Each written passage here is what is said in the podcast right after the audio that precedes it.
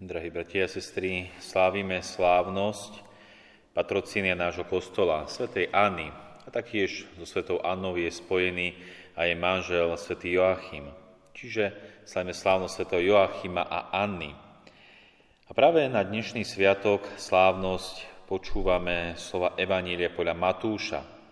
Počúvame slova o rozsievačovi, Počúvam, ako rozsievač išiel a sial na kraj cesty, skalnatú pôdu, trnia do dobrej zeme. A tak si povieme, čo má toto evanílium spoločné s dnešným sviatkom, s rodičmi pani Márie, s Joachimom a Anom, Anou. Čo má s tým spoločné? A predsa má s tým spoločné dosť. Myslím, že až veľa. Pretože počúvame o tých štyroch skupinách ľudí, do ktorých bolo siate Božie slovo. Nenesiate, ale taktiež sa vyžadovalo od tých skupín, aby prinášali dobrú úrodu, aby prinášali mnohonásobnú úrodu. A ten kraj cesty, skalnatá pôda trnie, neprinášal úrodu. Bolo akoby zbytočne siate. Ale až tá dobrá zem prinášala 60, 30 a 100 násobnú úrodu. A práve títo dvaja, Joachima a Anna, boli týmito ľuďmi boli ľudia, ktorí by sme mohli nazvať, že sú dobrou zemou. Dobrá zem, do ktorej bolo siaté a ktorá priniesla obrovskú úrodu. Myslím si, že viac ako stonásobnú úrodu. Pretože to, čo oni priniesli skrze Božú milosť samozrejme a dali tejto zemi a nám ľuďom, bola Božia Matka. Matka Ježiša Krista, Pana Mária, presvetá Panna, naša Matka. Dostali mnoho, ale mnohonásobne dali aj nám. Čiže, dal by sa povedať, na nich sa splňa veľmi presne slova dnešného Evanielia o rozsievačovi, o dobrej zeme a hlavne o tej úrode. Úroda, ktorú priniesli. To nám hovorí dnešné Evanielium. Ale sa to písmo nehovorí nič konkrétne o týchto dvoch svedcoch, o Joachimovi a Ane. Poznáme informácie o nich iba z apokryfného spisu Jakoboho Evanielia, ktoré vzniklo v druhom storočí. Taktiež informácie o týchto dvoch svedcoch, rodičov Pany Márie, máme z mystických videní nemeckej mystičky a mníšky Kataríny Emerichovej.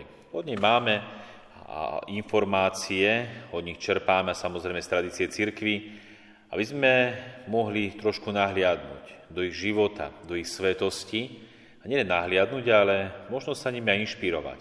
A tak, keď som čítal či už tie apokryfné spisy svätého Jakuba, alebo aj tie mystické videnia Kataríny Merichovej, zaujímavé tam niekoľko vecí, udalostí, s ktorými by som sa chcel s vami podeliť. Tou prvou myšlienkou alebo takou inšpiráciou pre nás bolo to, že Anini predkovia boli veľmi nábožní a zdržanliví. Patrili k tým, ktorí nosili archu zmluvy. A hovorí táto mistička Katarína Emerichová, videla som, že žiara tohoto svetého predmetu ich preniká a rozšírila sa na ich potomkov, na Anu a na panu Máriu. Archa zmluvy bolo to najsvetejšie, čo mali Židia v starom zákone, čo nosili zo sebou a čo umiestnili potom do Jeruzalemského chrámu. Archa zmluvy bola svetá vec. A svetá vec posvecuje. Posvedcovala určite tých, ktorí sa k nej utiekali, posvedcovala tých, ktorí ju nosili a ktorí sa zbožne, ktorí si ju zbožne uctili. A je to naozaj pekná inšpirácia pre nás. Aj my, kresťania, máme mnoho svetých vecí, presvetých vecí, Tou najsvetejšou vecou pre nás, kresťanov, je práve Eucharistia. Je to sviatosť par excellence, je to sviatosť sviatosti.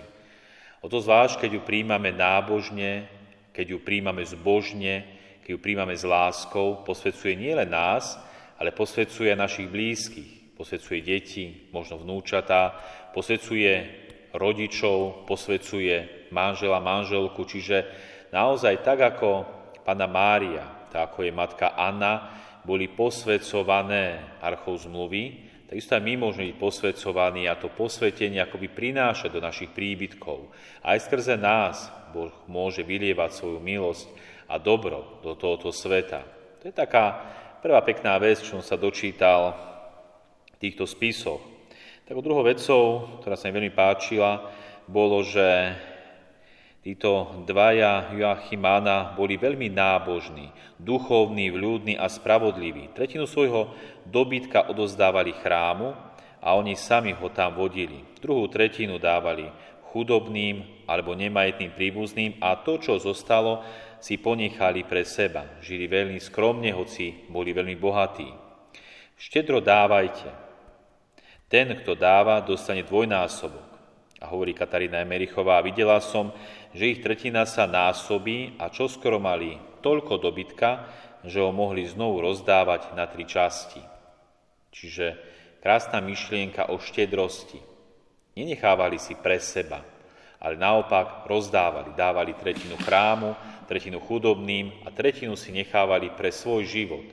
A naozaj, kto štedro dáva, toho Boh aj štedro odmení a požehná. Či je to už na majetku, na dobré, na zdraví, na čomkoľvek, keď sa snažíme obetovať Bohu, tak ako to oni robili pre chrám, alebo druhým ľuďom nezišne, nie preto, aby sme mali z toho nejaký zisk, Boh nás môže mnohonásobne a štedro požehnať.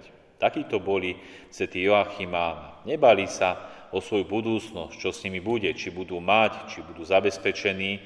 O to zvlášť, keď nemali potomka, nemali deti a preto neboli zabezpečení. Nemal sa kto o nich postarať, preto celú svoju nádej a dôveru vkladali práve do Boha, o jeho starostlivosť.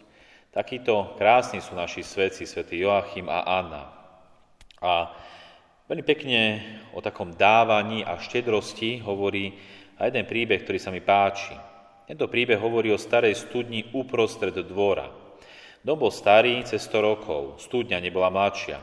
Nebola veľmi hlboká, ale predsa Nikto si nepamätal, že by niekedy nemala vody. Keď rodičia zomreli, dom zdedil syn, ale jeho zamestnanie ho zdržalo ďaleko od domova, dom ostal prázdny. Až keď prišiel dôchodok, vrátil sa domov. Tešil sa na čerstvú, dobrú vodu zo studne. Ale keď otvoril dvierka a pozrel sa dnu, zistil, že studňa je prázdna, bez vody. Ako sa to mohlo stať? Skúsený studniar mu to vysvetlil. Studňa stratila vodu preto, lebo žiadnu nedávala. Sú studne, ktoré zbierajú vodu z mnohých vlásových pramienkov. Keď sa voda pravidelne neberie, pramienky sa neprečisťujú a za určitý čas sa zanesú. Studňa stratila vodu, pretože z nej nikto nebral, alebo ona tú vodu nedávala. Je to naozaj pekný príklad aj pre nás, že čím budeme štedrejší, čím viac budeme dávať, čím viac sa budeme zriekať, ale z lásky a z dôvere voči Bohu, tým viac nám Pán Boh požehná.